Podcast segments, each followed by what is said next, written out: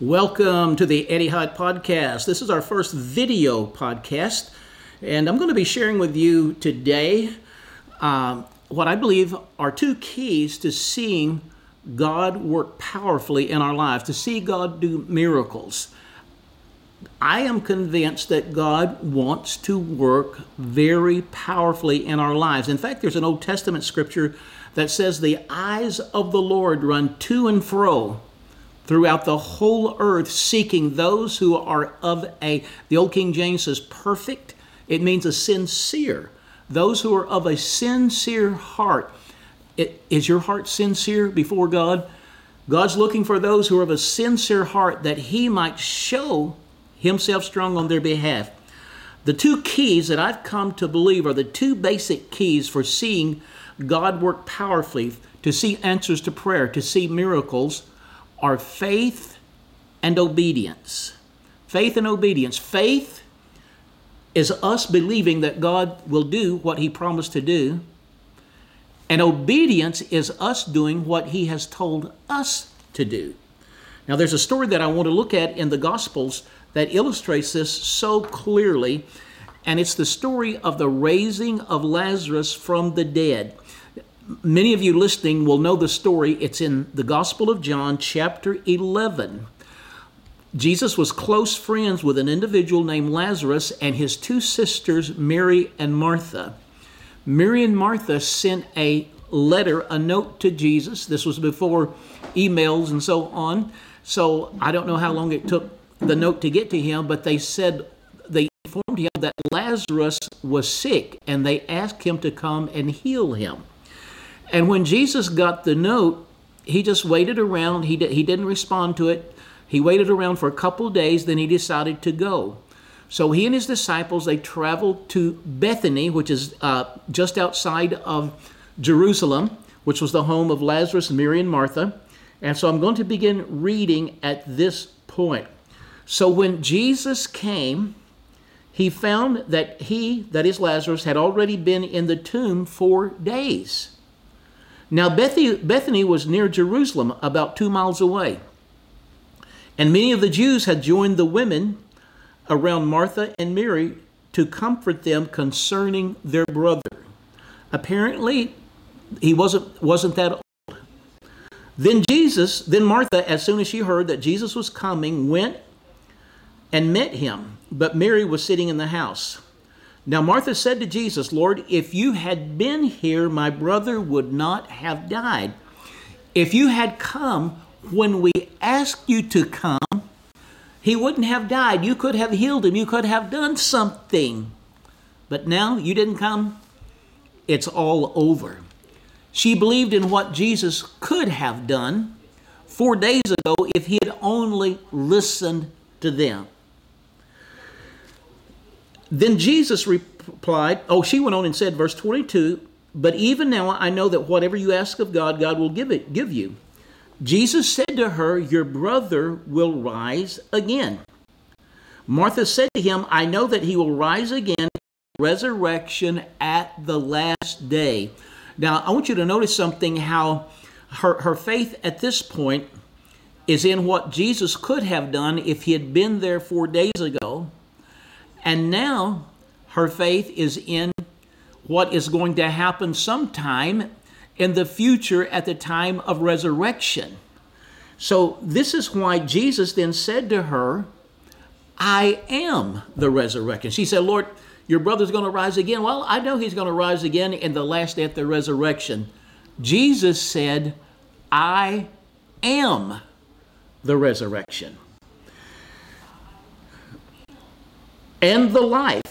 He who believes in me, though he may die, he shall live.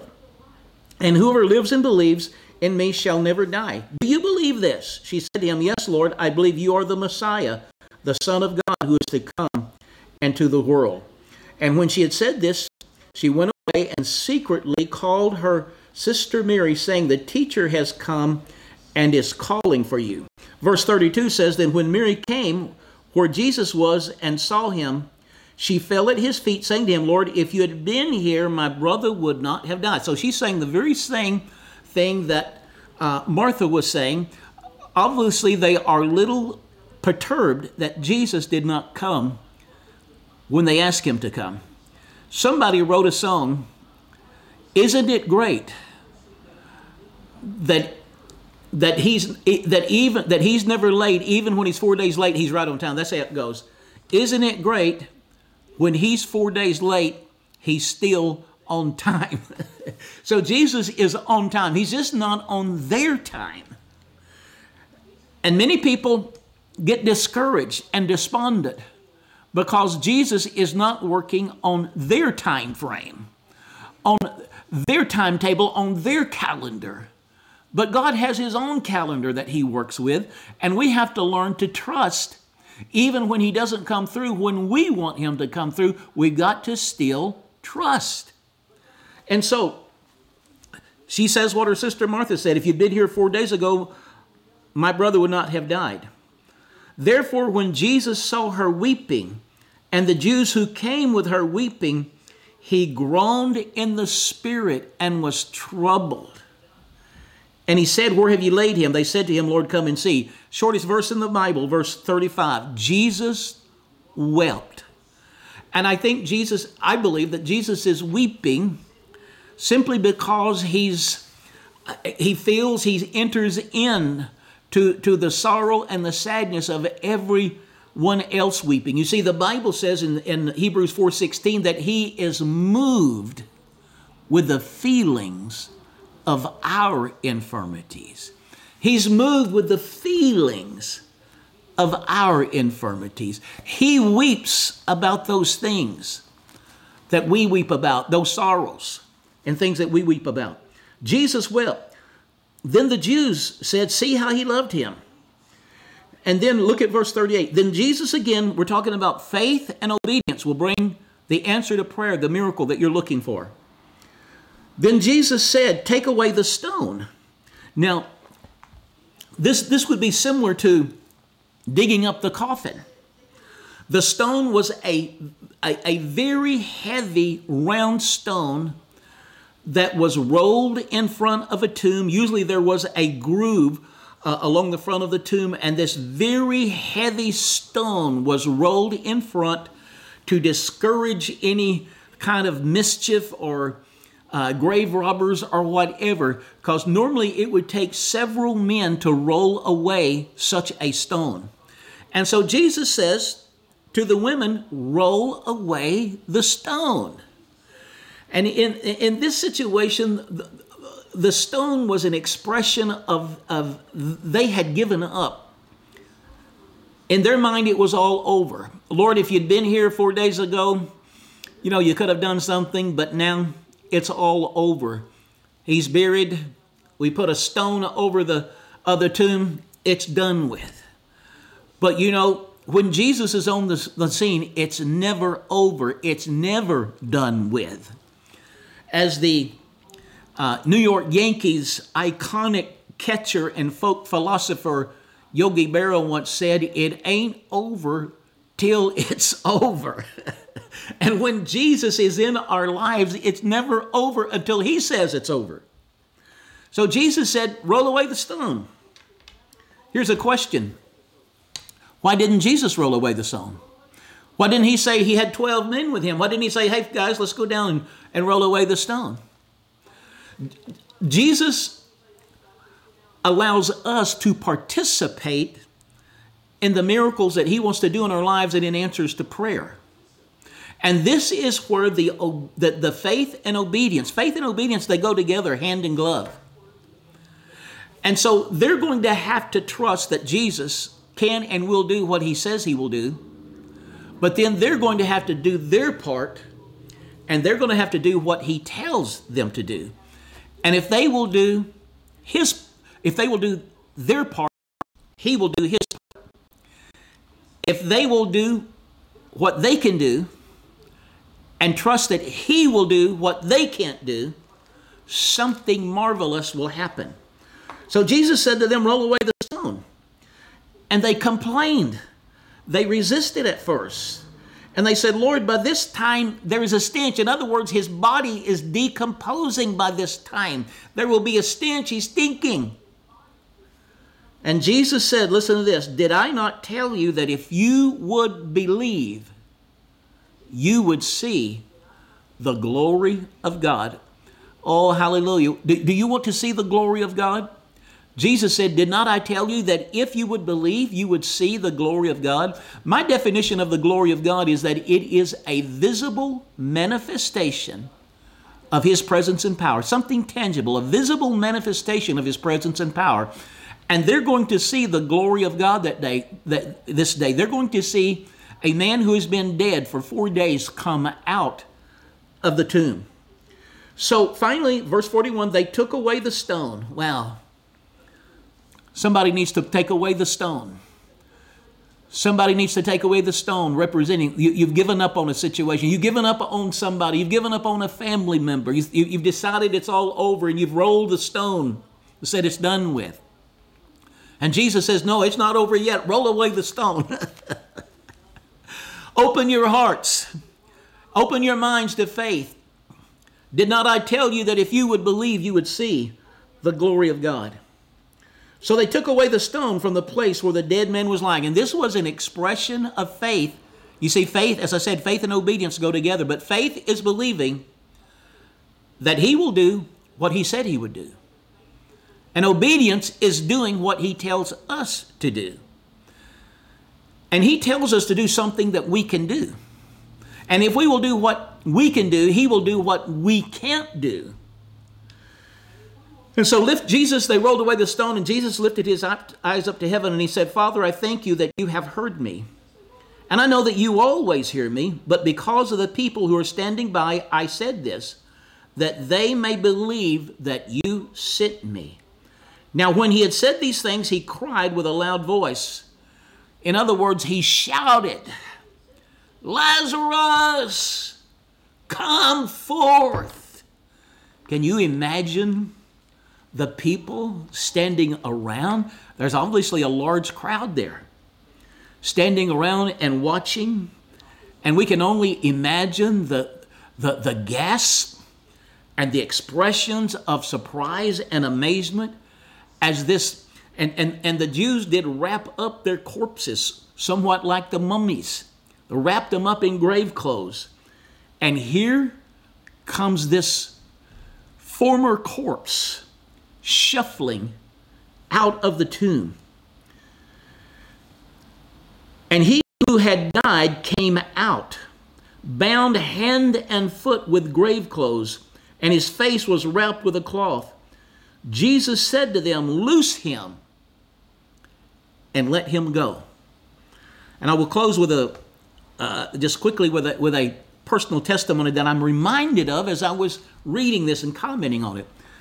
This would be probably, I'm going to guess, I guess 45 years ago, 46, 45, 45, 44 years ago. Sue and I were married 47 years uh, uh, last month.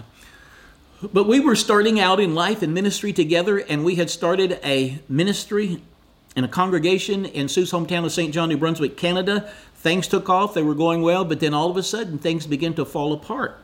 Things began to go downhill. And, I, and, and I'm expecting Jesus to come and heal things and uh, to stop the bleeding and restore things. But he didn't. Things kept going down and down, and everything died. We lost a place to live. We lost uh, the place where we have we were having our meetings my older brother was killed in an accident and I had to leave and all of the, the, the meetings we just left with just a handful of people. And uh, I remember my mother-in-law, Chris, she said, later she said, that was when it all died. but I will never forget, I returned, I returned back home after preaching my brother's funeral and uh, Sue and I were together with another couple and we were sitting on a park bench or sitting at a little park bench praying. And I still remember, can see myself, I, I was sitting on the bench, uh, sitting on the table with my feet on the, the bench. And all of a sudden, I felt those rivers of living water begin to rise up out of my spirit. And I began praying in other tongues. It was tangible, it was real. It wasn't something I initiated from the neck up. This was something initiated by the Spirit of God. it was flowing out of me, and I was praying in other tongues. And all the time I was praying, I was hearing these words very vividly in somewhere in my mind, my spirit. It I wouldn't say it was audible, but it was uh, but it was the closest thing to it. I was hearing these words, "Don't be afraid of death, because I am the resurrection." And I immediately knew that those were the words that Jesus had spoke to Mary and Martha facing the tomb of their brother Lazarus. Don't, I am the resurrection and the life. And Jesus said to me, Don't be afraid of death because I am the resurrection. Wow. And I knew what God was saying. Yeah, what, what you started out with here, sincere, sincerely, you knew that I had called you, but it's died, but I'm going to bring it forth in my resurrection life and power. So that gave us the courage to, to roll away the stone. And uh, so, so keeping our faith in God and then a step of obedience, and God began to work. And that ministry came forth again, not as a result of our scheming and conniving, but in the power of the Holy Spirit. Many people came to the Lord. Sue's family, her father, her two brothers came to the Lord. Uh, two of them are in heaven now, and other people, Jean Latteroot, who just went home to be with the Lord, and, and, and so many others. God did incredible things. He brought forth a resurrection. God wants to bring forth a resurrection in your life today. Hallelujah. He is the resurrection and the life now. Lord, I thank you for everyone watching this podcast. And I pray that as they turn their eyes up on you, that they will experience your resurrection life and power working mightily in them and through them and doing amazing, incredible things. And I'll close with a little song. Turn your eyes upon Jesus and look full in his wonderful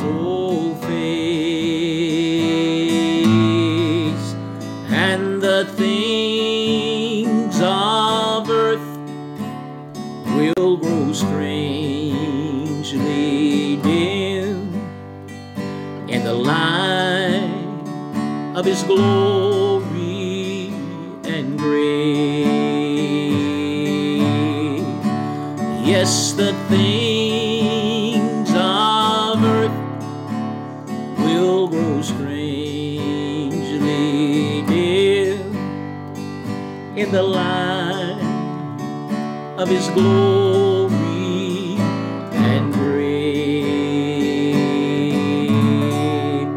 Hey, God bless you. Check out our website, eddiehyatt.com. You'll find a lot of uh, resources there that will help you. There's contact information for both Sue and myself, and links to other blogs and and uh, connections. And I'll look forward to seeing you next time.